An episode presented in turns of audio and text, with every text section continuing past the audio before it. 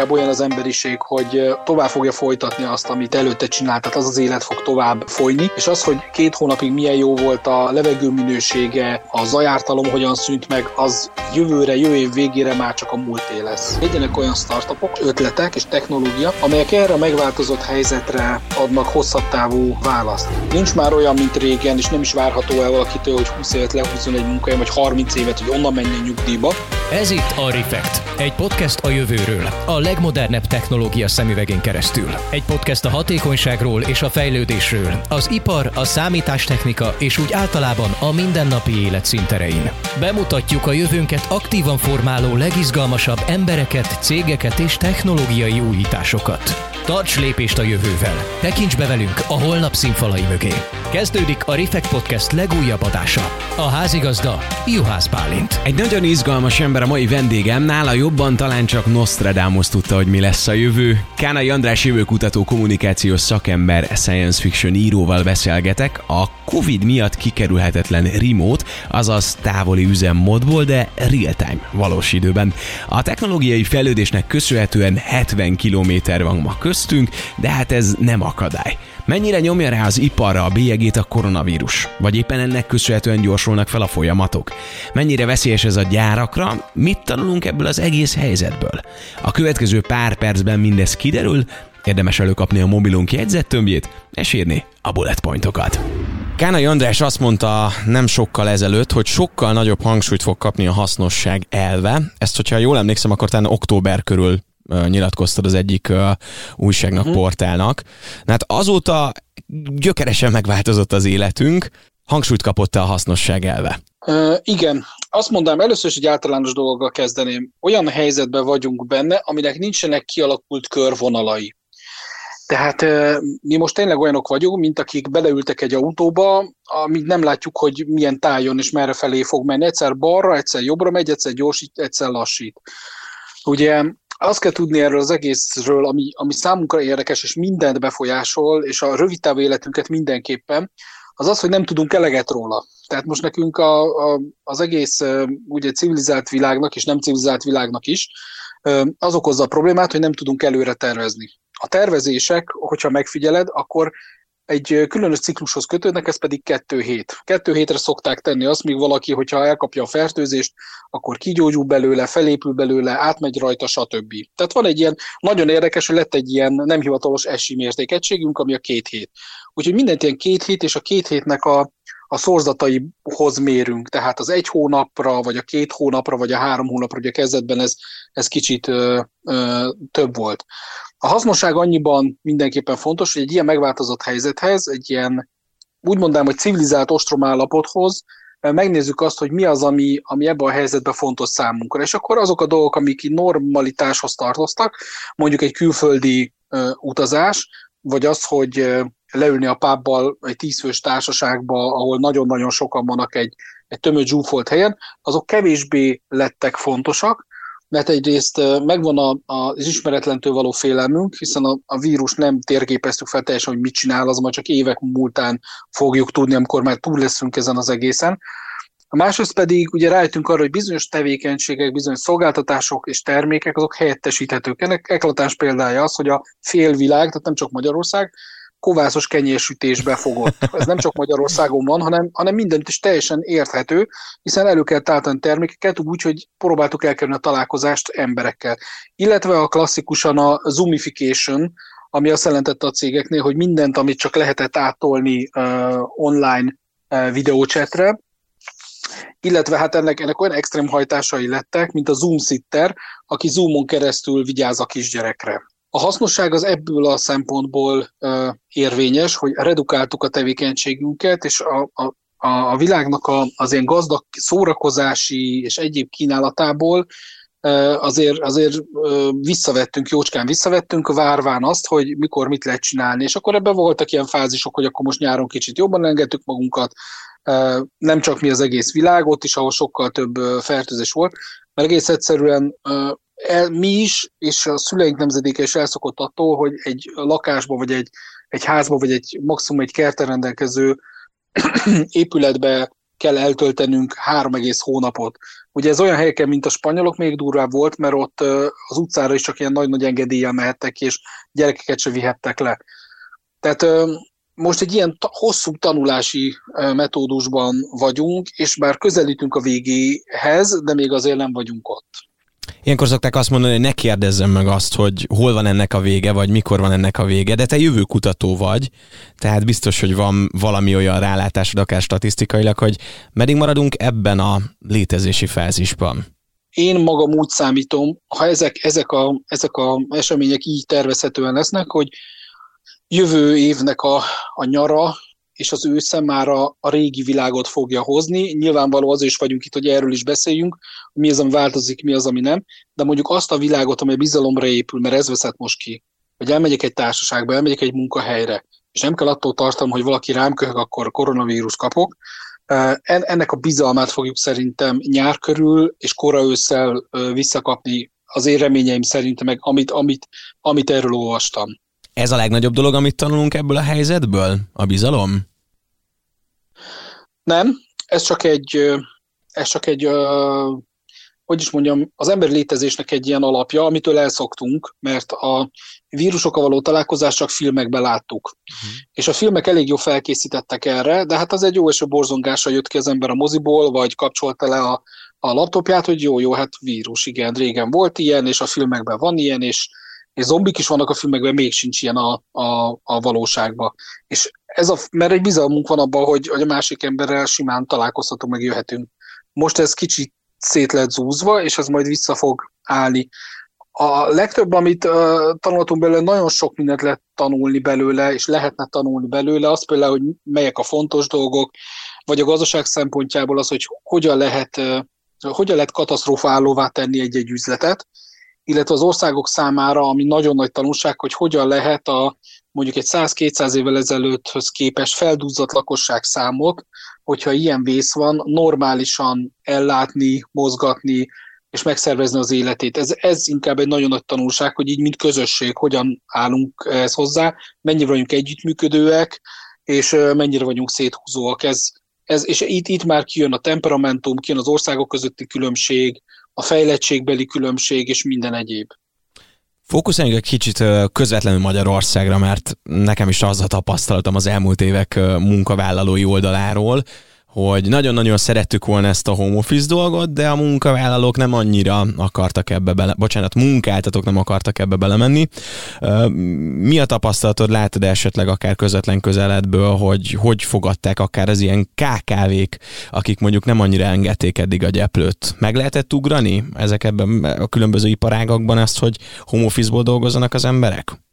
Hát ugye úgy volt nagyon sok, és főleg a kis cégekre jellemző, először egy bevezetés. Még tavaly vagy tavaly előtt egy konferencián egy kerekasztal beszélgetést én vezettem, ami, egy, ami pontosan erről szólt, hogy, a, hogy hogyan lehet a távmunkát. És ott elmondta a Magyar Távmunkaszövetségnek a, az akkori tisztviselője, aki ott volt, hogy hát nagyon alacsony az arány ebbe a, a magyar cégek, meg a KKV világban. Ez elsősorban, és megint egy olyan szót hozok mert találkozunk, bizalmi kérdés. Ma már ez nem technológiai kérdés, hiszen az, hogy titkosítva legyenek a fájlok, hozzáférhetetlenné tegyünk bizonyos könyvtárakat, ez egyszerűen protokollokkal villámgyorsan megoldható. Felhőbe dolgozik mindenki, az adatokat nem lehet ellopni, szóval, hogy, hogy ezzel megvannak a protokollok, ez egyszerű.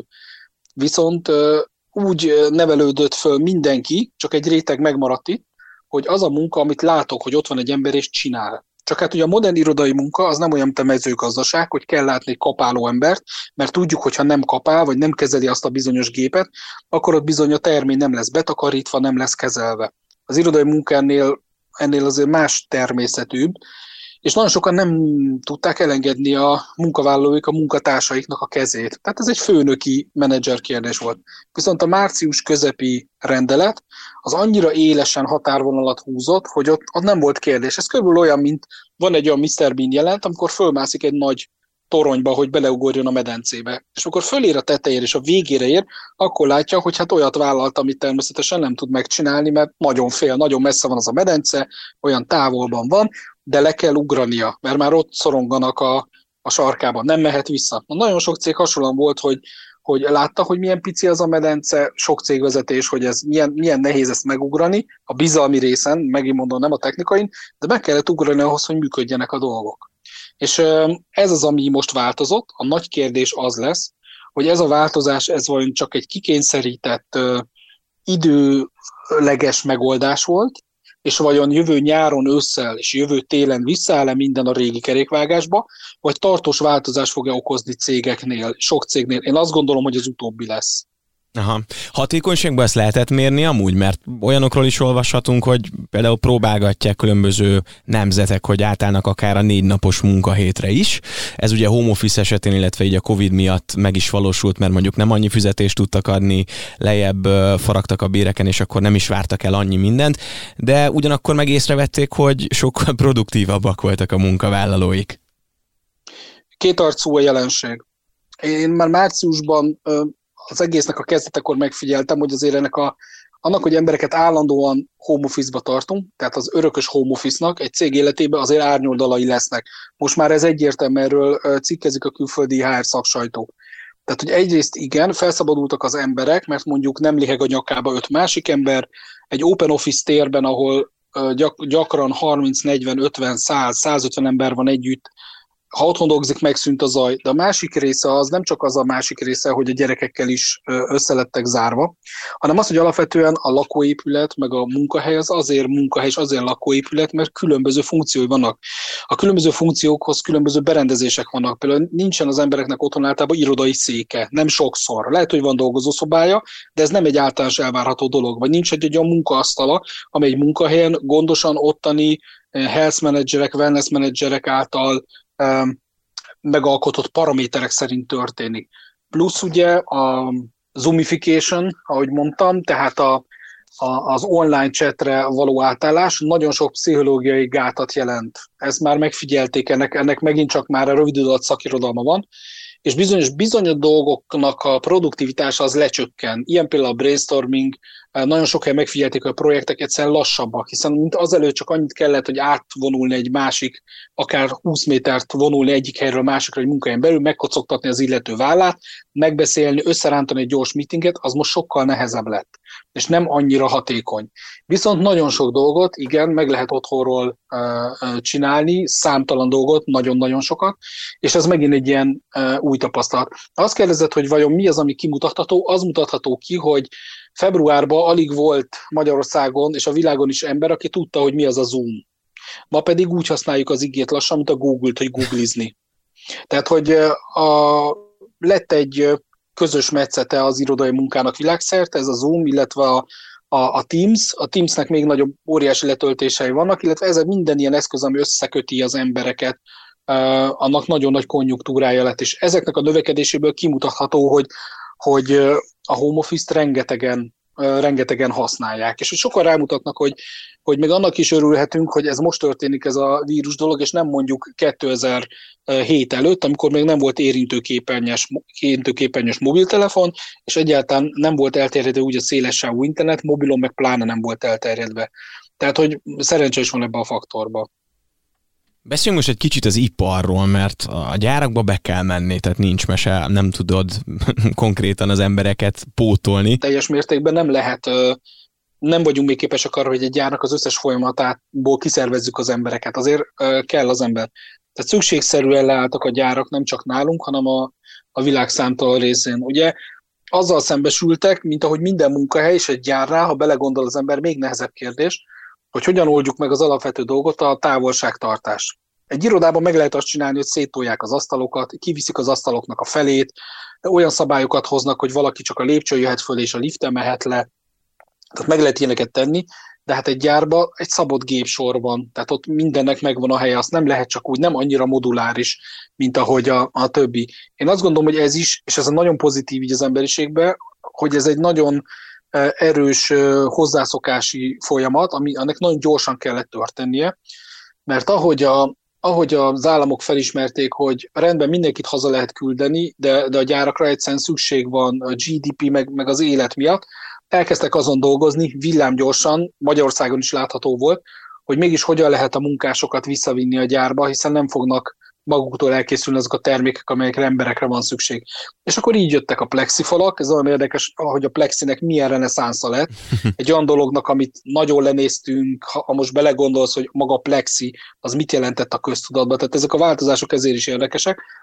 Rögtön ugye a hipermarketek és a szupermarketek rögtön a, a pénztárosaikat elkezdték védeni plexifallal, és az például egy érdekes dolog lesz, hogyha vége lesz ennek az egésznek, mondjuk jövőre, hogy előbb beszéltünk róla mondjuk jövő év szeptemberében, megmaradnak ezek a plexifalak? Szerintem igen, mert mert influenza járvány lesz, és ha ezzel védjük már az embereket, akkor ez jó. Szóval, hogy a gyárak is ezt a nagyon, ahogy minden egyes ember, nagyon gyorsan meg kellett tanulniuk ezt, a, ezt az átállást és hozzászokást, és itt, itt, itt elég jól vizsgáztak szerintem. Ez az egész helyzet eredményezheti azt, hogy azok a folyamatok, amiket mondtál, mondjuk felgyorsulhatnak, ebben fejlődhetnek? A cégeket alapvetően a, a részvényesek vezetik. És most azért, azért nagyon súlyosak lesznek az idei részvény kilátások, az eredmények, és ez teljesen természetes, de akkor is afelé fogják szorítani a, a részvényesek a bordot, és a, a bordon keresztül a különböző cégvezetőket, hogy legyenek járványállóbbak. És azt meg úgy lehet megtenni, hogy, hogy kiveszik a képletből azt, ami a legkevésbé ellenálló ebbe a dologban, az pedig az ember. Úgy értem az ellenállóságot, hogy, hogy itt tehát azért nem, nem, nem ipari robotkar betegszik meg, és nem a csavar lesz lázas, hanem az ember. Tehát, hogy kitalálni olyan metódusokat, folyamatokat, ami, amelyből minél inkább kihagyható az ember, vagy pedig az a veszély, hogy az ember lebetegedhet. Tehát, hogy ezek a, ezek a dolgokon szerintem folyamatosan megy az ötletelés, egy-két cég volt csak az, és azok is jellemzően nem ipari gyártócégek, akik föl voltak erre készülve minimálisan. Tehát mi van akkor, hogyha leáll a központi termelés, mi van akkor, ha bombatalálat éri a, a központot, de hát ezek, még gondoljunk tényleg csak februárra, hogy milyen extrém dolognak tűnhettek. Hát miért történne ilyen? Hát nem csak az utóbbi 20-30 évben, hanem a, mondom, az egész szüleink életében se történt ilyen. Tehát a másik világháború óta nem történt ilyen nagy megrázkódtatás, sőt, ilyen soha nem történt, úgy olvastam, hogy a járvány egy pontján a világ egynegyede karanténból dolgozott. Ugye beleszámolták Kínát meg Indiát is, tehát valószínűleg így jött ki a nagy szám. De ha nem is, nem is negyede, nagyon nagy szám. Tehát egy, egy általános globális tapasztalat minden cégnek Perútól Kínáig, Magyarországtól Oroszországig, és lefelé Afrika és Ázsia és Ausztráliáig, hogy a cégeknek erre föl kell készülni, mi van akkor, ha egy ilyen helyzet van. Ha nem járvány, hanem valami más. Hogyan lehet egy céget és egy gyárt, gyárat olyanná tenni, amelyik jobban ellenáll ezeknek a, a külső és nagyon váratlan eseményeknek. És azt gondolom, hogy ezek, ennek a folyamatnak a megtervezése az még a jövő feladata, mert most a túlélés és a, a viszonylag visszatérés a normalitásba fejezetben vagyunk, de jövőre nagyon sok ilyen, ilyen tervezés lesz, én azt gondolom. Gondolom azért, mert hogy számíthatunk hasonló járványokra, tehát hogy azért eléggé felgyorsult az életmódunk, elég sokat mocorgunk, mozgunk az egész világban, tehát elképzelhető, hogy ez a járványhelyzet többször elő fog még fordulni, vagy gyakrabban, mint mondjuk a második világháború, vagy a spanyol nátha ideje óta. Igen, ez is benne, igen, egyrészt ez is benne van, hogy hogy az utazások, és azt gondolom, hogy amikor ez a, amiről elkezdtünk beszélni, bizalom visszaáll, az utazási bizalom is visszaáll, akkor újra sokat fognak utazni az emberek, hiszen nem, az nem történt meg, hogy az emberek ne szeretnének utazni, ne szeretnek tengerpartra járni, ódonvárosok kis utcáin sétálni, hegyeken túrázni, szóval, hogy ez, ez, mint emberi vágy, mint hajtóerő, ez nem szűnik meg, csak most a lehetőségek korlátozottak. Így az utazás meg fog maradni. A másik járványt elősegítő tényező a, a, az állatok és az élőlények életterének az összezsugorodása a civilizáció rovására, az továbbra is folytatódni fog. Tehát ezek, amik azt szokták mondani, hogy ezek, ezek ebbe az irányba nyomják, ezek meg lesznek. Ugye annyi a nagyon-nagyon nagy pozitívum, hogy az emberiség most egy úgymond enyhébb dolgon találja meg a globális megoldást. A globális megoldás meg a nagyon-nagyon gyors vakcinafejlesztés, a, a számítástechnikának a, az elképesztően hasznos, hasznos eszközként való használata, és az összefogás. Tehát a, a, a nemzetek közötti együttműködés ebből a szempontból, mert ez, mert ez annak a példája.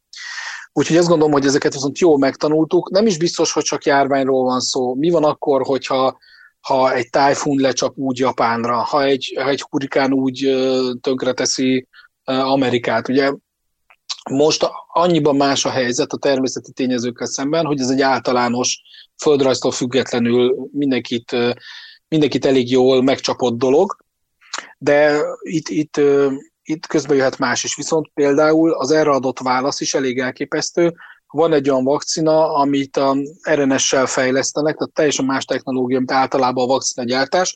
Ha az jó lesz, az azt jelenti, hogy onnantól kezdve bármilyen járvány jön, azzal a technológiával sokkal gyorsabban lehet majd fejleszteni vakcinát. Tehát itt, itt egy ilyen nagy kísérletben is vagyunk benne az egyik gyártó, a Moderna nevű amerikai gyártó részéről. Tehát ez elő fog hozni olyan dolgokat, ami azt jelenti, hogy én azt gondolom, hogy néhány évig fellélegezhet majd az emberiség, legalábbis ebből a dologból, mert most na, rengeteget tanult. Tehát, hogy most, amikor látjuk Magyarországon, hogy milyen számok vannak, meg második hullám, meg, meg kiugradatok, azért nem látok pánikba lévő embereket, nem csak azért nyilván, mert a, a halálozási számok a kezdetben ugye 3-4 százalékot, vagy 2-3 százalékot mondott a WHO, azok mennek le világszerte, nyilván összefüggésben, hogy melyik célcsoport fertőzött most, hanem egész egyszerűen az emberek ez alatt a pár hónap alatt az együttélést tanulják meg, hogy oké, okay, ez van, ez most még van, akkor milyen szabályokat kell betartani.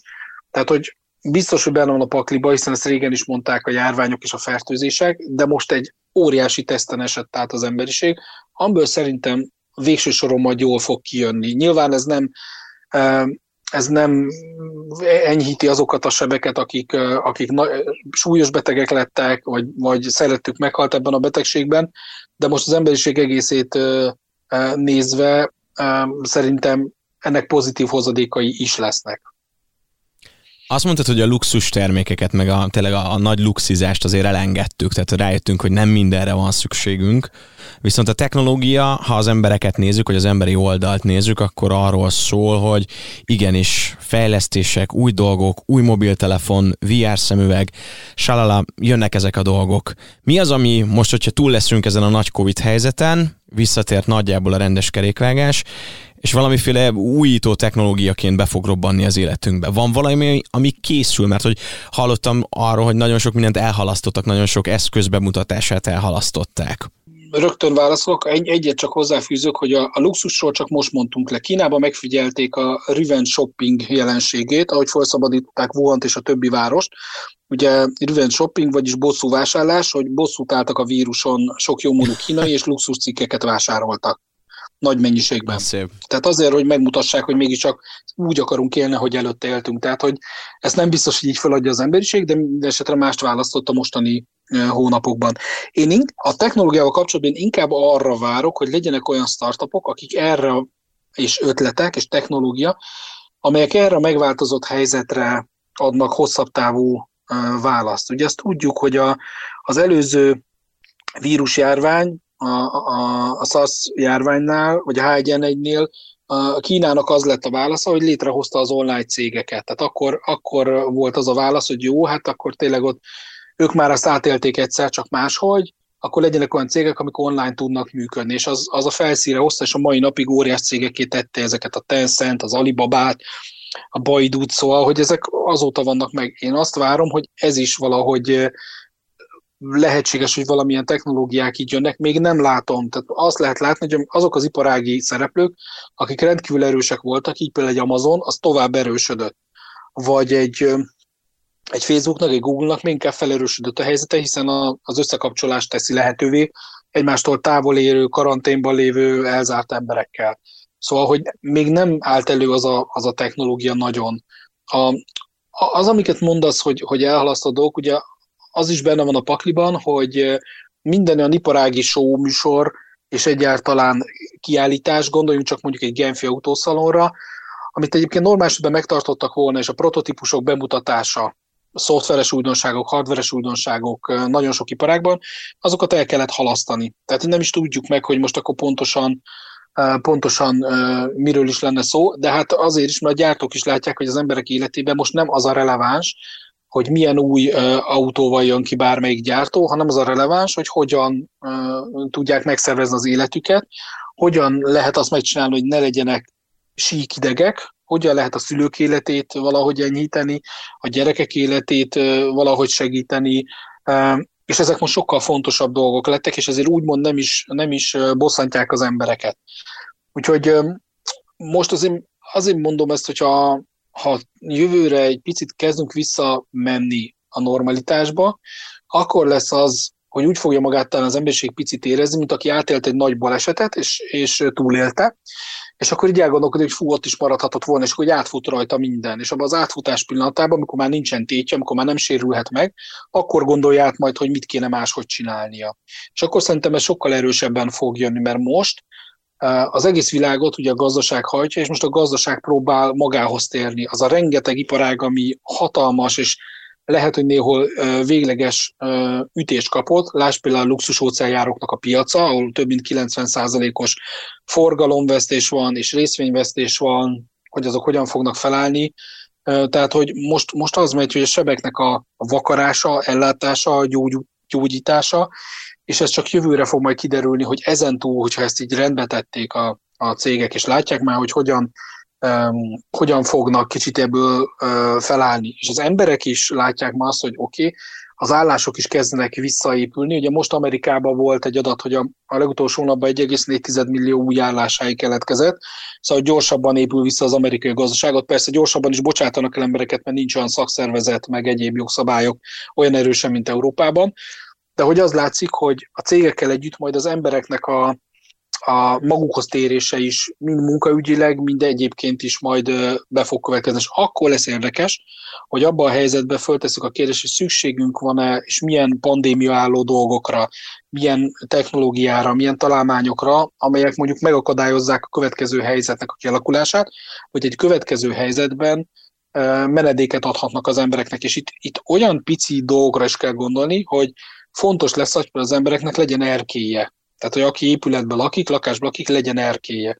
És valószínűleg ez, ez már előjött, ugye ez, ez nagyon gyorsan előjött ez a kérdés, és valószínűleg jövőre elő fognak jönni azok a dolgok, hogy oké, okay, akkor technológiailag mi az, ami, ami fontos lehet egy ilyen helyzetben akkor láthatjuk azt is például, hogy akár magyar cégeknél, mert ugye azért itthon is elég sok gyár van, hogy akár a gyárakban is rának arra, hogy az emberi egészség, az emberi ö, teljesség megőrzése az fontos, és ilyen szempontból indítanak el valamilyen technológiai újítást. Abszolút ezt gondolom. Itt, itt több trend is van együtt. Az egyik az, hogy a, az utóbbi években, pár évben megerősödött a munkahelyi well a fogalma.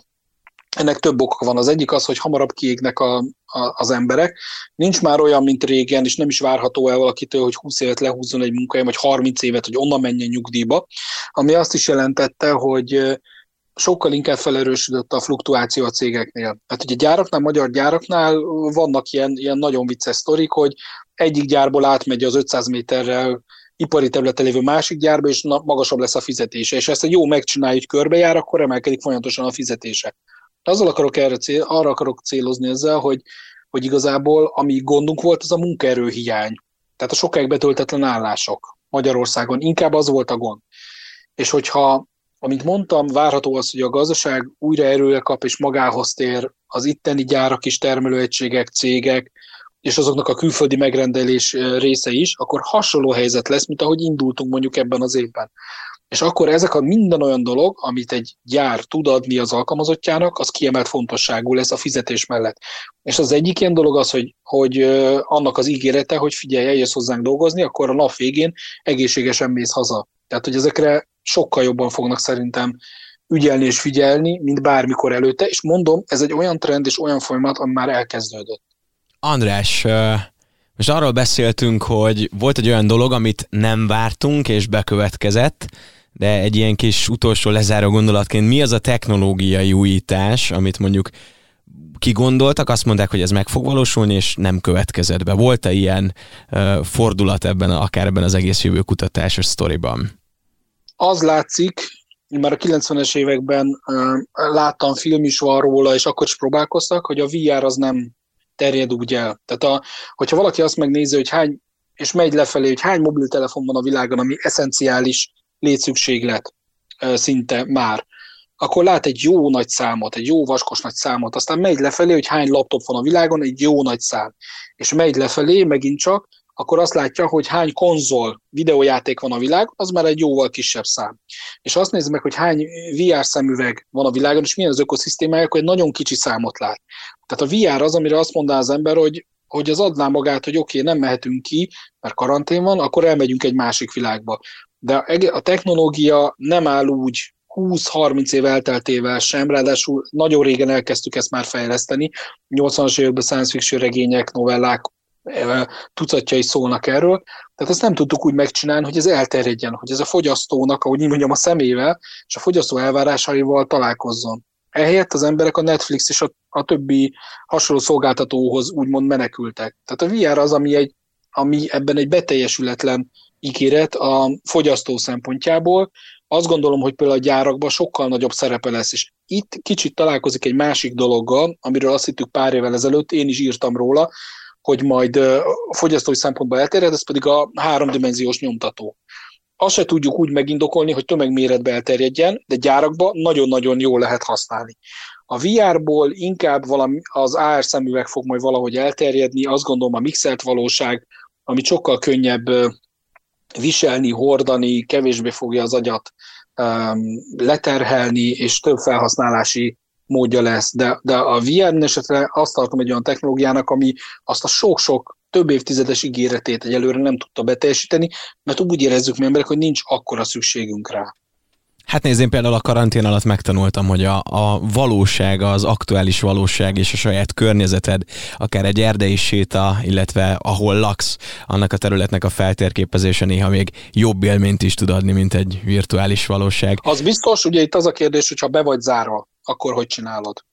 És akkor és azt, azt kell elképzelni, ugye, hogy ellentétben nagyon vicces volt, amikor a hollywoodi hírességek a, az óriási parkkal rendelkező birtokukról jelentkeztek be, hogy hát karanténban vannak, de egy, egy család, aki mondjuk 60-70 négyzetméteren él egy-két gyerekkel, és oda volt bezárva, és mondjuk ez ugyanúgy Spanyolországtól kezdve mindenütt van, az mit csinál? És ahhoz nem volt meg igazából a technológia, hogy ezen a helyzeten valamilyen módon ö, enyhítsen. Itt mi is hibásak vagyunk emberek, mert a mi szokásaink most már sok év óta az, hogy pörgetjük a híreket, információt keresünk, és igazából az nem egy nyugvással tölt el minket, hanem, hanem idegességgel, és sok esetben pedig ö, nyilvánvalóan rettegéssel, ha olyan hírek jönnek.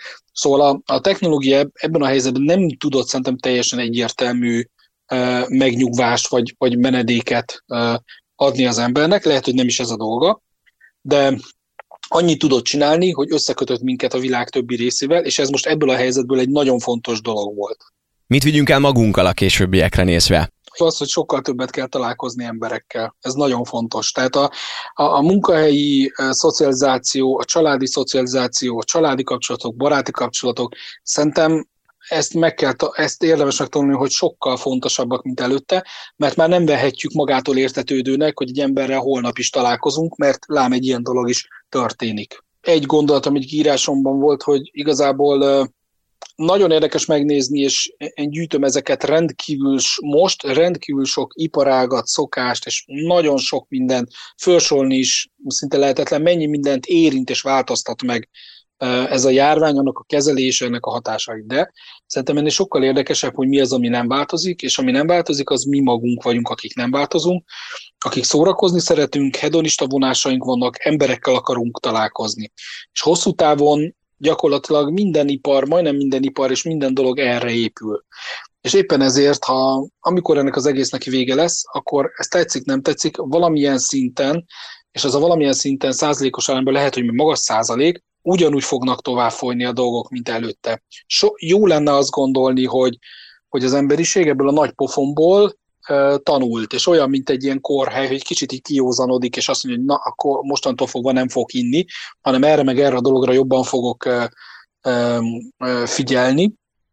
De, de tartok tőle, hogy, hogy inkább olyan az emberiség, hogy azt tovább fogja folytatni azt, amit, amit előtte csinált, tehát az az élet fog tovább folyni, és az, hogy két hónapig milyen jó volt a, a levegő minősége, és a, a zaj, zajártalom hogyan szűnt meg, az jövőre, jövő év végére már csak a múlté lesz. Ez volt a Refekt, Juhász Bálintal. További tartalmakért, epizódokért keres bennünket a Spotify-on, az Apple Podcast-ben és a további podcast platformokon.